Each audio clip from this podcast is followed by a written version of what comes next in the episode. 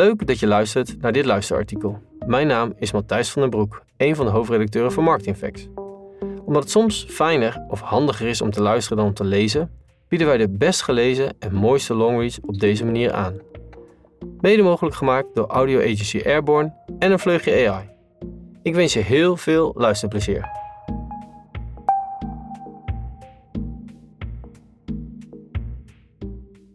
DGA, directie of MT, strategisch voorsorteren op AI doe je zo. Dit artikel werd geschreven door Ger Nijkamp, marketing en digital architect. Ga er niet stilzwijgend vanuit dat medewerkers kennisontwikkeling rond AI in hun vrije tijd erbij doen of adoptie op de werkvloer vanzelf gaat. De doos van Pandora is wagenwijd opengebarsten en heet AI. Op zich niks nieuws, maar de ontwikkelingen gaan zo onvoorstelbaar snel dat je het niet meer kunt bijhouden. Sinds een half jaar praten we alleen nog over hoe AI de wereld gaat veranderen, zo lijkt het.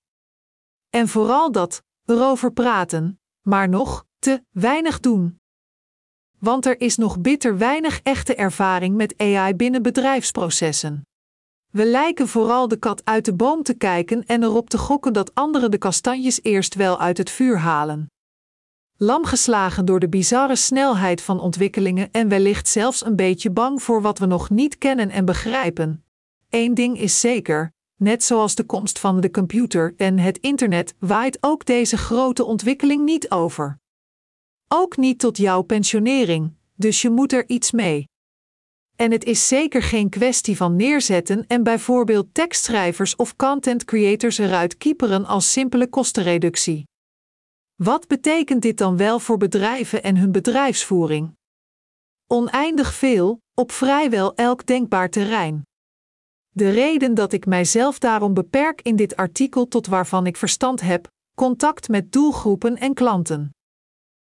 Het begrijpen en toepassen van AI is voor de meeste mensen binnen organisaties nog compleet nieuw. Cursussen of opleidingen die verder gaan dan wat technische grondbeginselen zijn er nog nauwelijks. Waarbij het zeer de vraag is of een cursus in dit geval iets bijdraagt. Wat AI voor een specifiek bedrijf en bedrijfsprocessen kan betekenen, is voor iedere situatie totaal anders. Natuurlijk duiken talloze snelle adviseurs en slimme adviesbureautjes commercieel in dit gat, maar niemand kent, als het goed is, de bedrijfsprocessen beter dan eigen mensen. De tijd dat je gebrekkige bedrijfsprocessen voor de bühne kon repareren door snel extern een oplossing te kopen ligt inmiddels achter ons. Je zult echt zelf aan de slag moeten met het opbouwen van kennis en vaardigheden voor de inrichting van digitale communicatie. De komst van AI zal het verschil in aanpak alleen maar duidelijker zichtbaar maken. En merkbare verschillen opleveren in de ervaring bij potentiële klanten. Ga er niet stilzwijgend vanuit dat medewerkers kennisontwikkeling rond AI in hun vrije tijd erbij doen of adoptie op de werkvloer vanzelf gaat. Geef personen in relevante rollen en afdelingen ruimte om te leren en zichzelf deze materie eigen te maken. Vrij vertaald, hang er geen harde targets aan of verwacht dat het over een paar maanden bijdraagt aan het bedrijfsresultaat. Mensen moeten op ontdekkingsreis worden gestuurd om erachter te komen waar en op welke manier AI toegevoegde waarde kan hebben, wat daarvoor nodig is en hoe dat zou kunnen werken. Pas daarna kun je vaststellen wat die bijdrage wellicht kan zijn en hoe je dat meet. En zeg nou niet: eerst maar eens hard bewijs zien dat AI echt iets kan opleveren. Want dat is eigenlijk voor niemand nog een vraag. Hooguit een tekst om vrees voor het onbekende te verhullen. Benoem AI intern helder. Zodra het management een onderwerp als AI duidelijk op de agenda zet en ruimte geeft, helpt dat de ontwikkeling van mensen binnen hun vakgebied. Op die manier kan iedereen zelf mogelijkheden en toegevoegde waarde spiegelen aan bedrijfsprocessen en doelen. Laat met compacte maar relevante proeftrajecten in de praktijk testen, zodat de organisatie leert hiermee om te gaan. Hiervoor bestaat geen quick fix of shortcut meer, wat externe partijen ook allemaal voor geweldig zullen beloven in hun jacht op jouw handtekening onder een order, Over AI wordt vooral veel als productietool gedacht en gesproken. Generatieve AI, een hulpmiddel om ideeën te genereren, structuur aan te brengen in data of tekst en beeld mee te produceren. We beginnen pas net de kracht van AI te begrijpen en zitten nog in de fase van het verwonderd O of verschrikt A roepen bij elk stukje output. Het ligt voor de hand te veronderstellen dat deze generatieve inzet als tool ook de zakelijke toegevoegde waarde van AI vormt. Met één druk op de knop zijn werknemers minder tijd aan taken kwijt. Kosten voor creatie van content worden beperkt. Minder tijd en minder kosten betekent meer winst of tijd voor andere bezigheden. Deze benadering van het gebruik van AI is terecht en logisch. De achterliggende, veel grotere potentie ga je met deze denkwijze echter niet benutten. Met het alsmaar toenemen van de hoeveelheid kanalen en het tempo waarop content moet worden gepubliceerd om voortdurend zichtbaarheid te genereren, zijn kosten en organisatie van marketing, communicatie en klantcontact exponentieel toegenomen. Daarnaast zijn budgetuitdagingen rond doelgroepen, kanalen en content niet beperkt tot uren en hoeveelheid, maar ook snelheid. Communicatie is steeds vaker live, gepersonaliseerd en rechtstreeks. Daar kun je vrijwel niet meer tegenop plannen en produceren. Om die productietijd te verkorten helpt AI als hulpmiddel, maar zolang het ingezet moet worden in mensenhanden blijft dat nut beperkt. Kijken, lezen, interpreteren, kopiëren, plakken, verwerken, het kost allemaal aandacht en tijd. Live is live, dus ook communicatie met doelgroepen en klanten. Hoe sneller, hoe beter en daarin zijn met AI veel fundamentelere kansen te benutten. Bedrijven van een beetje formaat die dit nog opportunistisch en handmatig proberen te managen, hebben de boot in feite nu al gemist. Dat is niet vol te houden. Het voorbereiden, ontwikkelen en inrichten van een organisatie kost tijd, waardoor er per definitie een achterstand is ontstaan. Organisaties die hiervoor al eerder processen, systemen en data zijn gaan inrichten, zijn aan boord. Zij kunnen nu ook voorzichtig eerste stappen testen bij het integraal toepassen van AI. De kans dat de afstand in concurrentiepositie tussen die eerste en tweede categorie bedrijven hierdoor in een nog sneller tempo gaat toenemen, is enorm. Hoewel het erop lijkt, AI is geen druk op een knop. Zodra je serieus wilt sturen op de uitkomst, moet je een zogenaamde prompt schrijven. Dat is niets meer of minder dan een gerichte vraag stellen aan AI. Hoe gerichter, hoe beter het resultaat. Dit kun je technisch instructief aanpakken, verhalend of een combinatie van beide. Het lijkt sterk op het schrijven van een user story of een lichte vorm van coderen. Ook bij de inzet van AI als productietool is deze individuele kennis en manuele handeling iets om bij stil te staan. In vergelijkbare situaties zal de uitkomst niet hetzelfde zijn. Het verschil zit aan de kant van de promptschrijver of het moment van interpreteren door de AI-tool. Je roept immers zelfdenkende intelligentie aan, geen rigide productiesoftware. Een API, Application Programming Interface, geeft direct toegang tot de functionaliteit van AI zonder dat je online de website hoeft te bezoeken. Via zo'n API kun je een voorbereide prompt ook vooraf geautomatiseerd voorzien van cruciale bedrijfsdata, zodat AI die gegevens niet zelf probeert te interpreteren via generieke internetdata. Cruciaal, want manueel baseert AI zich vooral op, vaak verouderde, informatie die eerder is verzameld via het open internet geen betrouwbare route voor bedrijfsspecifieke data en die moet vanzelfsprekend wel correct zijn. Via deze API kunnen opdrachten inclusief bedrijfsdata in en uitgeschoten worden waarbij AI tegelijk van die data leert. Zo kun je AI volledig geautomatiseerd laten functioneren. In veel gevallen kan al gebruik worden gemaakt van zo'n API op AI-diensten zoals bijvoorbeeld ChatGPT.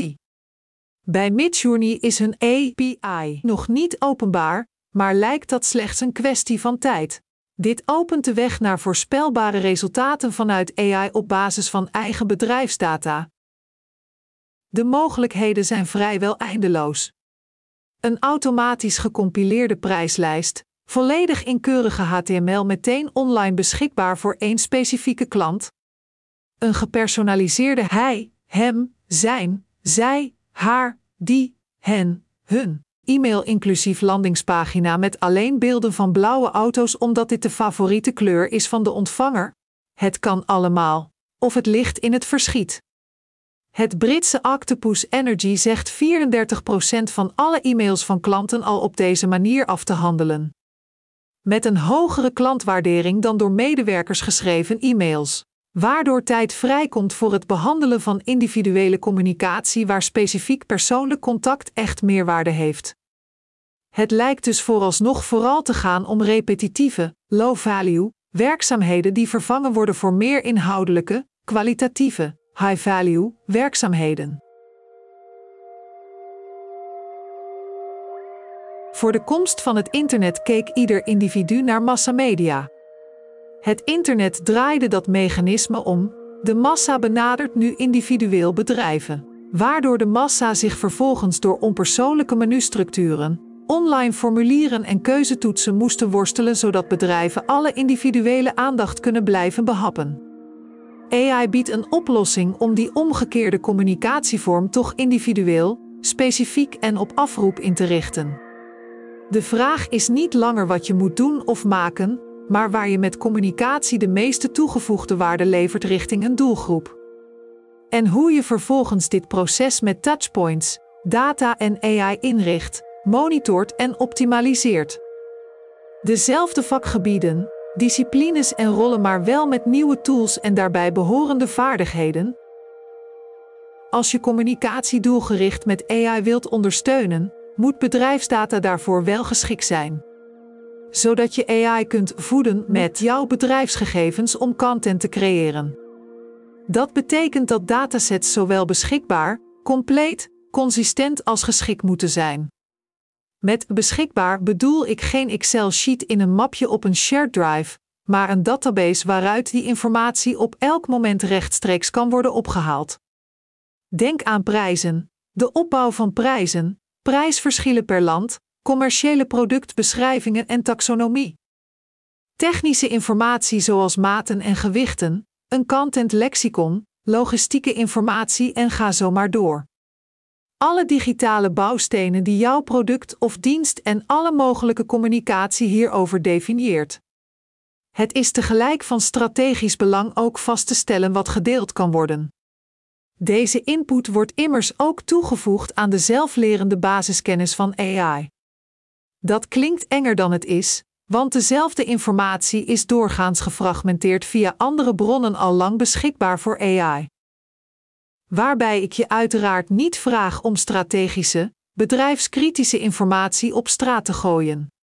Binnen deze context is daarom een goede interne discussie wat daar precies onder valt en welke data nodig is om te kunnen communiceren wellicht nog noodzakelijk. Een goed uitgangspunt daarbij, Geef alles vrij dat een klant nodig heeft bij een beslis- en aankoopproces, voordat iemand anders dat voor jou doet. Te vaak hoor ik te simpel en haastig ja, ja, dat hebben wij allemaal al lang. In 9 van de 10 gevallen blijkt die data echter inconsistent, incompleet, niet gevalideerd, zonder consent, verouderd, weggestopt in ontoegankelijke bestanden etc. Kortom, totaal ongeschikt. Dan mag je opnieuw beginnen en een dergelijk proces kost jaren. Ondertussen kan concurrentie die hier al langer mee bezig is nu al een voorsprong pakken met de inzet van AI. Investeer voor de langere termijn in datagedreven klant- en doelgroepcommunicatie van het bedrijf. Want deze doos van Pandora zal zichzelf niet zomaar meer sluiten. De ontwikkelingen gaan nu in zo'n enorme sneltreinvaart dat afwachten totdat iemand alle antwoorden panklaar op een presenteerblaadje aanreikt geen optie meer is. Zodra dat gebeurt, weet je ook dat concurrentie je op een onoverbrugbare afstand richting jouw doelgroepen heeft gezet